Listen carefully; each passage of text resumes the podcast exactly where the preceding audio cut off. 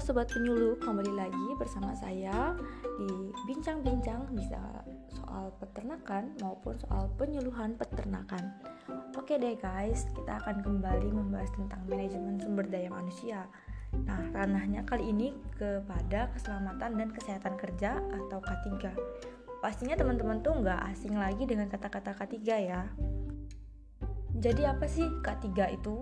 Nah, tentunya kita tuh udah tahu ya K3 itu bagian dari kesehatan dan keselamatan kerja di mana itu merupakan suatu upaya untuk menciptakan tempat kerja yang aman, sehat dan bebas dari pencemaran lingkungan sehingga dapat mengurangi atau e, membebaskan karyawan dari kecelakaan kerja dan penyakit akibat kerja yang pada akhirnya dapat meningkatkan efisiensi dan produktivitas dari seorang pekerja. Nah, definisi dari keselamatan kerja sendiri merupakan sebuah kondisi di mana para karyawan terlindungi dari cedera yang disebabkan oleh berbagai kecelakaan yang berhubungan dengan pekerjaan. Sementara kesehatan kerja adalah sebuah kondisi di mana para karyawan terbebas dari berbagai penyakit fisik dan emosional yang disebabkan oleh pekerjaan. Nah, sementara dasar hukum daripada K3 ialah berdasarkan Undang-Undang Nomor 13 Tahun 2003 tentang Ketenagakerjaan Pasal 87 di mana bahwa setiap perusahaan wajib menerapkan sistem manajemen keselamatan dan kesehatan kerja yang terintegrasi dengan sistem manajemen perusahaan. Nah, tujuan dari K3 sendiri itu apa sih? Ya, tujuannya ialah mencegah terjadinya kecelakaan dan sakit akibat kerja yang memberikan perlindungan pada sumber-sumber produksi sehingga dapat meningkatkan efisiensi dan produktivitas. Nah, terdapat dalam Undang-Undang Nomor 1 Tahun 1970 tentang Keselamatan Kerja. Perlunya menjalankan program keselamatan kerja itu yang pertama dengan tujuan dan maksud ialah mencegah kerugian fisik dan finansial yang bisa diderita karyawan. Nah, bisa juga mencegah terjadinya gangguan terhadap produktivitas perusahaan serta menghemat biaya premi atau asuransi untuk menghindari tuntutan hukum. Nah, fokus program keselamatan kerja itu apa? Yang pertama, difokuskan kepada perilaku kerja di mana membentuk sikap dari seorang karyawan yang pro keselamatan kerja dan mendorong upaya seluruh karyawan untuk mewujudkan keselamatan kerja mulai dari manajemen puncak hingga karyawan level terendah.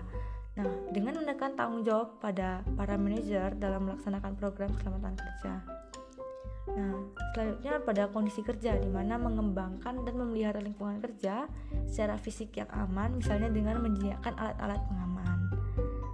Penyebab dari kecelakaan kerja itu biasanya satu bisa disebabkan oleh kondisi berbahaya di mana unsafe atau uh, unsafe condition ini tidak amannya suatu karyawan dari peralatan atau media elektronik atau bahan atau bahkan lingkungan kerja dan proses kerja dan sifat pekerja yang sifatnya berbahaya.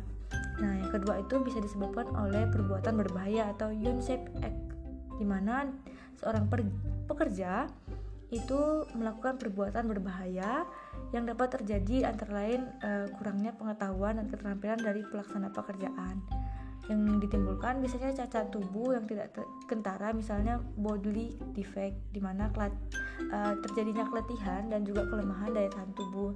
Sikap dan perilaku pekerja yang tidak baik biasanya menyebabkan kecelakaan secara material dan penderita yang paling ringan sampai kepada yang paling berat Tingginya angka kecelakaan kerja serta penyakit akibat kerja dalam suatu perusahaan itu disebabkan karena tidak dilibatkannya tenaga ahli dalam K3 dan penggunaan metode pelaksanaan yang kurang tepat dalam perusahaan serta lemahnya pengawasan terhadap K3 kurangnya memadai kualitas dan kuantitas ketersediaan peralatan pelindungan diri dan kurangnya disiplin seorang tenaga kerja dalam mematuhi ketentuan K3.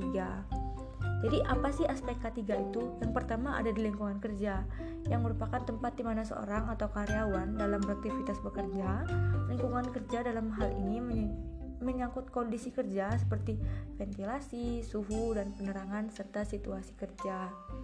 Nah, selanjutnya itu ada alat kerja dan bahan di mana merupakan suatu hal yang pokok yang dibutuhkan oleh perusahaan untuk memproduksi barang. Dalam memproduksi barang, alat-alat kerja sangatlah vital yang digunakan oleh para pekerja dalam melakukan kegiatan proses produksi dan di samping itu adalah bahan-bahan utama yang akan dijadikan barang. Nah, selanjutnya itu cara melakukan uh, barang-barang tersebut dan lingkungan kerjanya seperti apa. Nah, setiap setiap bagian atau produksi memiliki cara-cara melakukan pekerjaan yang berbeda-beda. Tentunya sesuai dengan teknik dan keahlian seorang karyawan. Nah, cara-cara yang biasanya dilakukan oleh karyawan dalam melakukan semua aktivitas pekerjaan itu merupakan bagian dari aspek K3. Nah, selanjutnya ada faktor yang mempengaruhi K3. Yang pertama itu beban kerja di mana Beban tersebut berupa fisik, mental, dan sosial sehingga upaya penempatan pekerja yang sesuai dengan kemampuan yang harus perlu diperhatikan oleh perusahaan. Yang selanjutnya ada kapasitas kerja, di mana kapasitas kerja yang banyak itu tergantung kepada pendidikan, keterampilan, kesegaran secara jasmani, ukuran tubuh, dan keadaan gizi dan sebagainya. Ada juga lingkungan kerja di mana berupa faktor fisik, kimia, dan biologik ergonomik maupun psikososial itu berpengaruh kepada K3. Adapun prinsip penerapan K3, yang pertama adanya APD atau alat perlindungan diri di tempat kerja, adanya buku petunjuk penggunaan alat dan isyarat berbahaya, adanya peraturan pembagian tugas dan tanggung jawab, adanya tempat kerja yang aman sesuai dengan SSLK di mana artinya syarat-syarat lingkungan kerja, yang selanjutnya adanya penunjang kesehatan jasmani dan rohani di tempat kerja. Dan yang selanjutnya ada sarana maupun prasarana yang dilengkapi di tempat kerja. Yang terakhir adanya kesadaran dalam menjaga keselamatan dan kesehatan kerja. Jadi hal-hal tersebut merupakan standar dari operasional produk K3. Yang selanjutnya adalah langkah penerapan budaya dari K3. Yang pertama itu ada reaktif, di mana tahap ini K3 baru tercipta setelah terjadi insiden kecelakaan nih. Otomatis target zero accident di mana bakal mustahil untuk tercapai.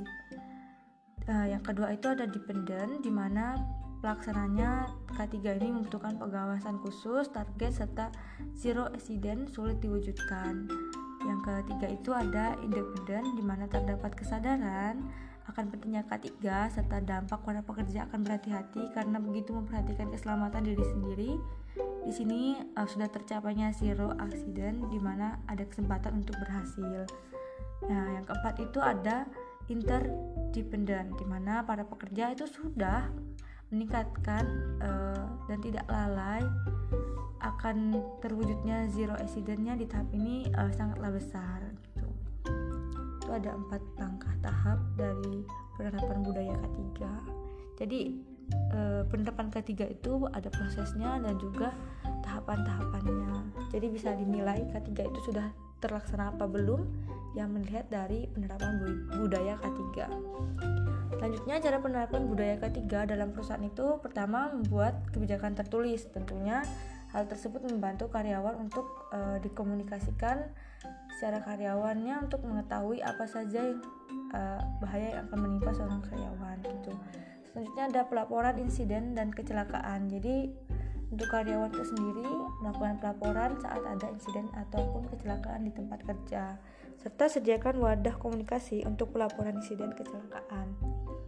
Nah, pihak-pihak yang bertanggung jawab terhadap K3 atau perusahaan dan instansi biasanya adalah seorang pemimpin, bagian dari keamanan, instruktur maupun pekerja atau karyawan itu sendiri.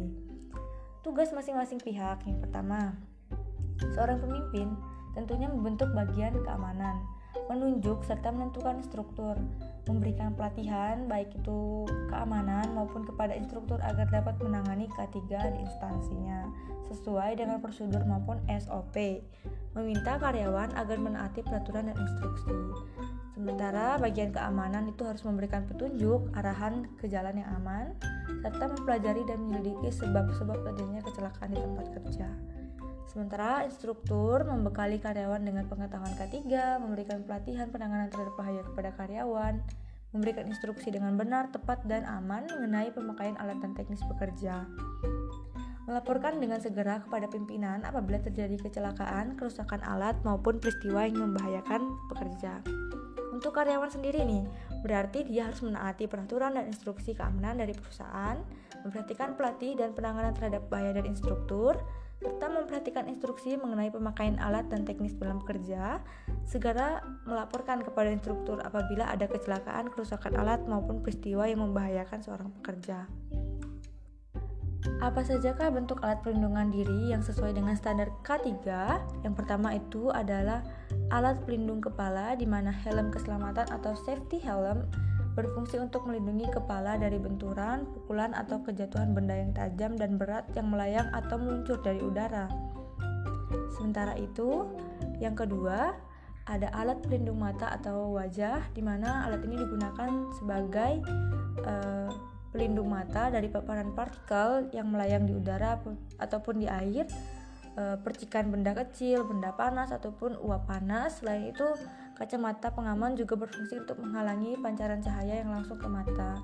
Benturan serta pukulan benda keras yang tajam, serta jenis kacamata pengaman ini biasanya berupa spectacles atau googles. Nah, selanjutnya itu ada alat pelindung kaki seperti sepatu boots uh, yang menggunakannya itu untuk melindungi kaki dari benturan atau tertimpa benda berat, tertusuk benda tajam, terkena cairan panas atau dingin, uap panas bahan atau bahan kimia yang permukaannya licin. Sementara itu ada yang kedua shoes di mana umumnya perlindungan maksimal karena modelnya yang tinggi dan melindungi hingga ke betis dan tulang kering.